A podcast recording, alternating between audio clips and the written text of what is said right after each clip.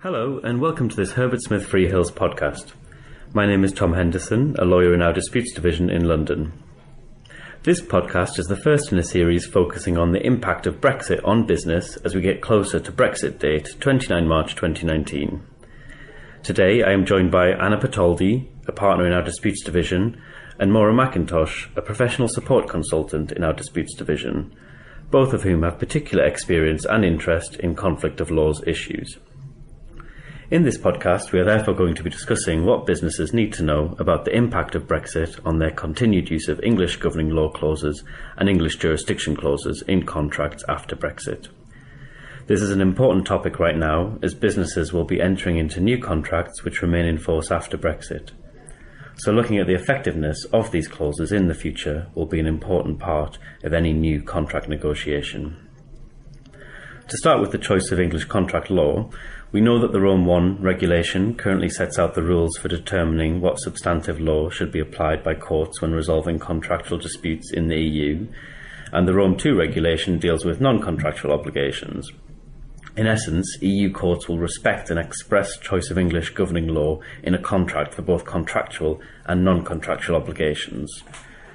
Maura, with that in mind, should businesses be concerned about continuing to choose English law in their contracts?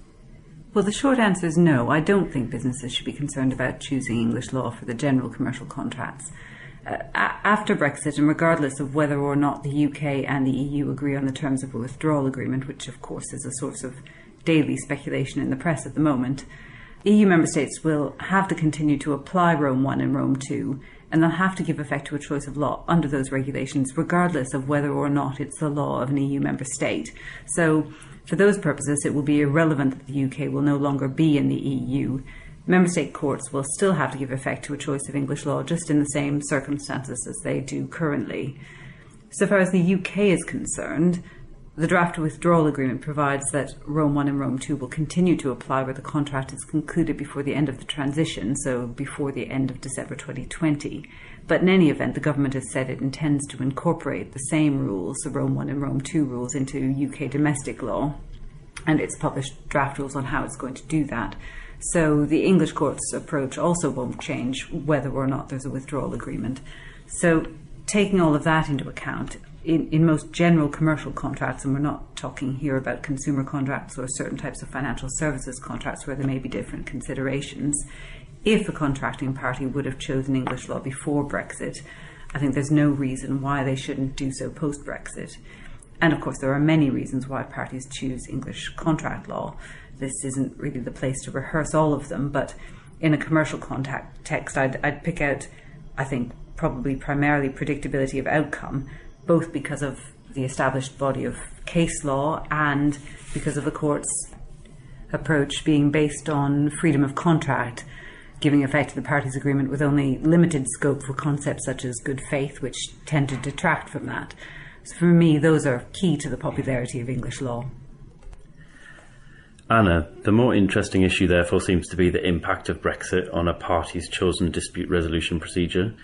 Many businesses will have been relying on the key EU legislation regarding jurisdiction and reciprocal enforcement of judgments, the recast Brussels regulation, to ensure that EU member state courts defer to the English court where that has been chosen in an English exclusive jurisdiction clause, and to ensure that their English judgments are readily enforceable across the EU. How is that going to change after Brexit? I think we need to look at this from two viewpoints. So, both with and without a withdrawal agreement in place, as I think different considerations apply in those scenarios. So, first of all, where we do have a withdrawal agreement and therefore a transition period until the end of uh, 2020, the position is that the current rules in the recast Brussels regulation will continue to apply to proceedings started before the end of the transition period. So that's agreed again at negotiators level and isn't controversial. If proceedings are then started in that time frame, exclusive jurisdiction clauses are going to be respected by EU member state courts as they currently are, and English judgments are going to be easily enforceable around the EU as at present. If you're entering into an agreement now, though, you're going to be interested in what the position might be after the end of transition, as proceedings may not be started before the end of 2020, particularly if you've got a, a long term contract.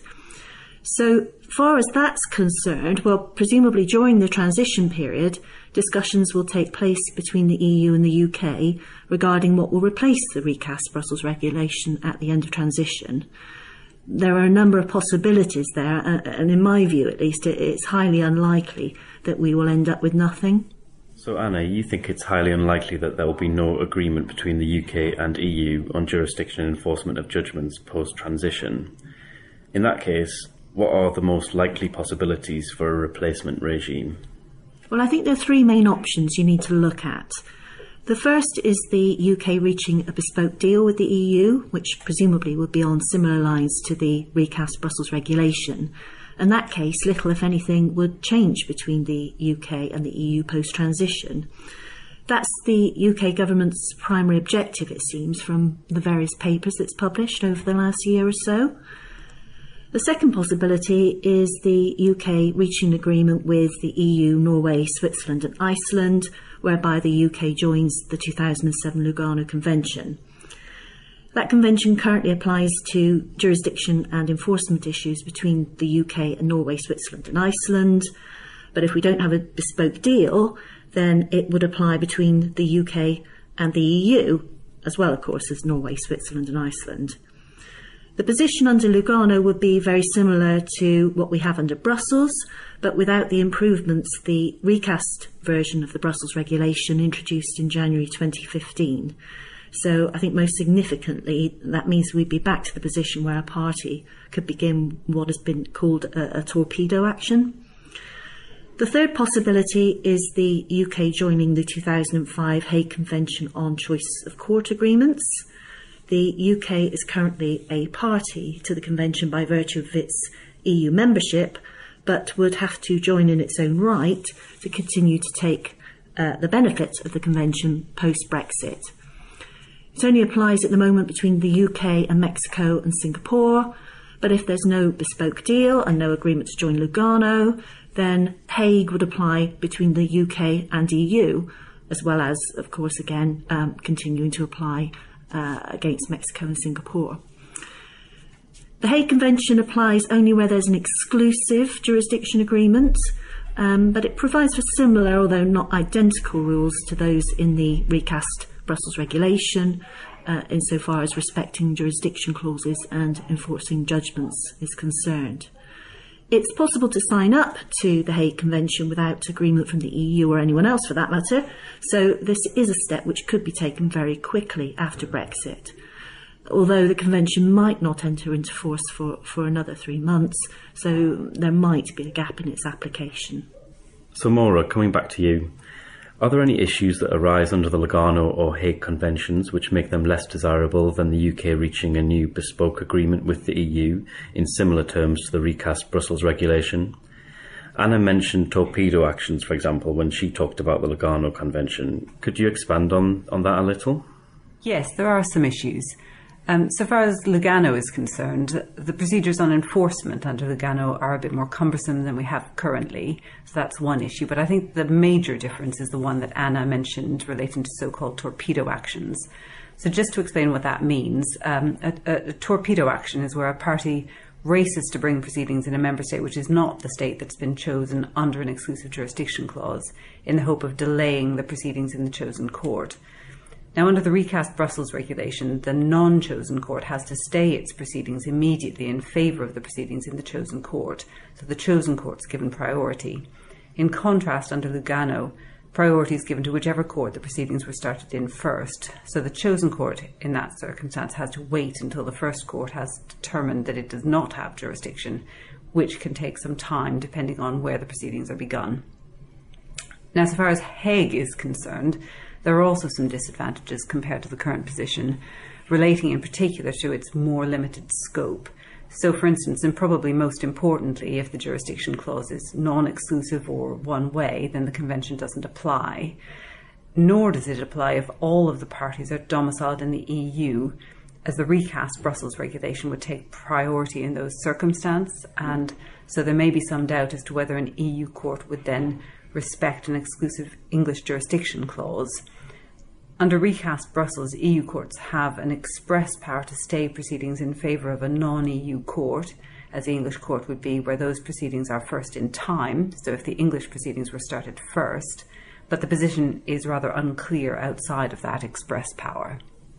There are also some questions which commentators have raised as to whether Hague will apply post Brexit, i.e., once the UK has joined Hague in its own right, but where the relevant jurisdiction clause was agreed before that point. So that also does give rise to some potential uncertainty.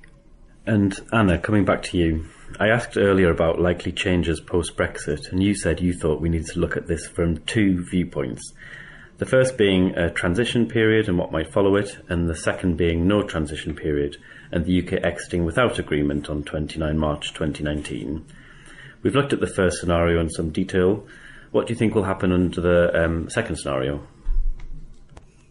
Well, if the withdrawal agreement isn't entered into, so we don't have a, a transition period, then I don't think there would be time, even assuming political will, which would be doubtful, um, for, for any bespoke deal to be negotiated, nor for an agreement to be reached for the UK to join the Lugano Convention. I should perhaps mention at that point that Lugano itself anticipates that contracting parties would have a year to consent to the accession of a, of a new member although of course it could be shorter or maybe longer.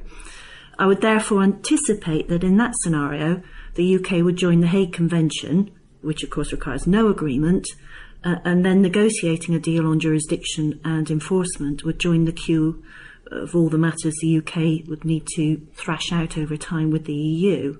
In those circumstances, if the Hague Convention didn't apply on the facts, for example, if the jurisdiction clause was non exclusive, then so far as enforcement of English judgments is concerned, that would depend on the domestic law in the member state where the judgment was being enforced.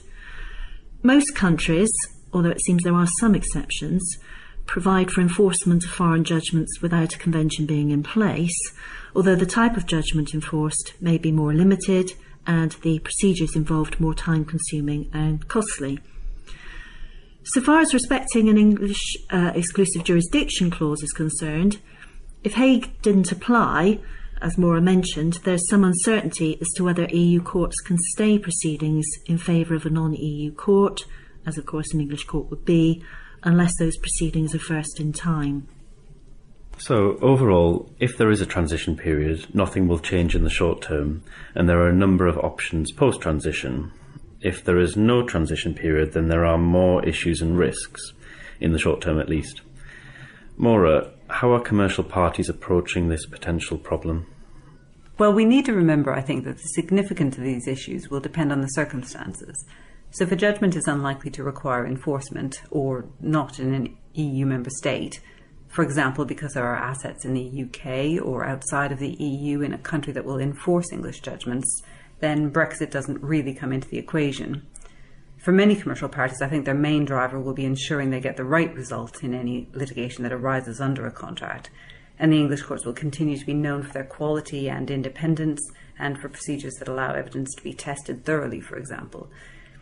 So it seems, both from our experience and from survey evidence that's been published by Thomson Reuters, that many businesses are adopting a wait and see approach particularly where English law and jurisdiction are the norm in their industry or for particular types of contracts. There are a number of approaches a business can take where it does have concerns, and all of those different approaches have advantages and disadvantages, as you would imagine. So, a business could include an exclusive English jurisdiction clause, for example, um, so as to seek to take advantage of the Hague Convention on Choice of Court Agreements. But since, as, I, as we've seen, that convention will not apply in all circumstances, it's still worth checking in addition whether an English judgment would be enforceable under national laws in the EU state where enforcement is going to be necessary, I think, particularly if that's just one or a limited number of states. Alternatively, a business could decide to include a non exclusive English jurisdiction clause, which gives flexibility at the time the proceedings commence when things may be clearer the downsides are that you're then definitely outside of the Hague Convention. And of course, as jurisdiction is non exclusive, then the counterparty may start proceedings in a state where you would prefer not to litigate. Including a one way exclusive English jurisdiction clause may get round the risk of litigating where you do not want to, because in theory, the counterparty is going to be restricted to bringing proceedings in England, but you will have more flexibility to go elsewhere if that seems more favourable at the time. But again, these sorts of clauses are outside of Hague, they're considered non exclusive, and they may not be given effect in all of EU member states. Um, for example, the French courts have refused to recognise one way jurisdiction clauses in some circumstances, so that is a risk. Uh, and in any event, a counterparty may not agree to a one way clause depending on relative bargaining power. Another option, of course, is to include an arbitration clause. It's clear that EU member states will all respect arbitration clauses and enforce awards under the New York Convention. So, arbitration with a seat in London will not be affected by an exit from the EU. So, I think if a business is comfortable with arbitration and wants a one size fits all solution, then that is certainly an option. And of course, you could opt for the jurisdiction of an EU member state court, either applying that member state's own law or sticking with English law, which the EU court would then apply under Rome 1 or Rome 2. The advantage is certainty of applicable rules on jurisdiction and enforcement, but obviously the disadvantage is a fundamental change from what the party would otherwise have wished to provide for, assuming the starting point is that they would otherwise have gone for English law and jurisdiction. So those those seem to me to be the, the, the, main options. But as I say, many are doing doing nothing at the moment and, and adopting a wait and see approach. Okay, I'm going to ask you both this question. Um, bearing in mind all that we've discussed, do you believe that the UK will continue to be a premier dispute resolution centre after it exits the EU next year? Well, I do. Um, there's a lot of uncertainty at the moment, but I think it will ultimately get sorted out, hopefully sooner rather than later. And I think commercial parties will continue to choose English law and jurisdictions for the reasons they've, they've done for many years. Um, well, I think the uncertainty isn't ideal, of course, but, but there are options, and you have to weigh up all the risks and advantages of the different options in the round in your particular circumstances. So I think that perhaps that means more attention has to be paid to the dispute resolution clause than usual, and one size isn't going to fit all unless you go for, for arbitration. But I think in some ways that's no bad thing. Um, dispute resolution clauses should never just be part of the boilerplate anyway. That brings us to the end of this podcast. Thank you very much for your time, Anna and Maura. Uh, lots to think about there. I think the key takeaway is that we all have our fingers crossed that there is going to be a withdrawal agreement and that the UK and EU will reach an agreement during the transition period which mirrors the recast Brussels regulations so that, so that any of the issues which could arise don't. Um, but until we have that certainty, it is prudent for businesses to think about the future effectiveness of dispute resolution clauses in the context of their business and in particular in a no deal scenario. Thank you for listening.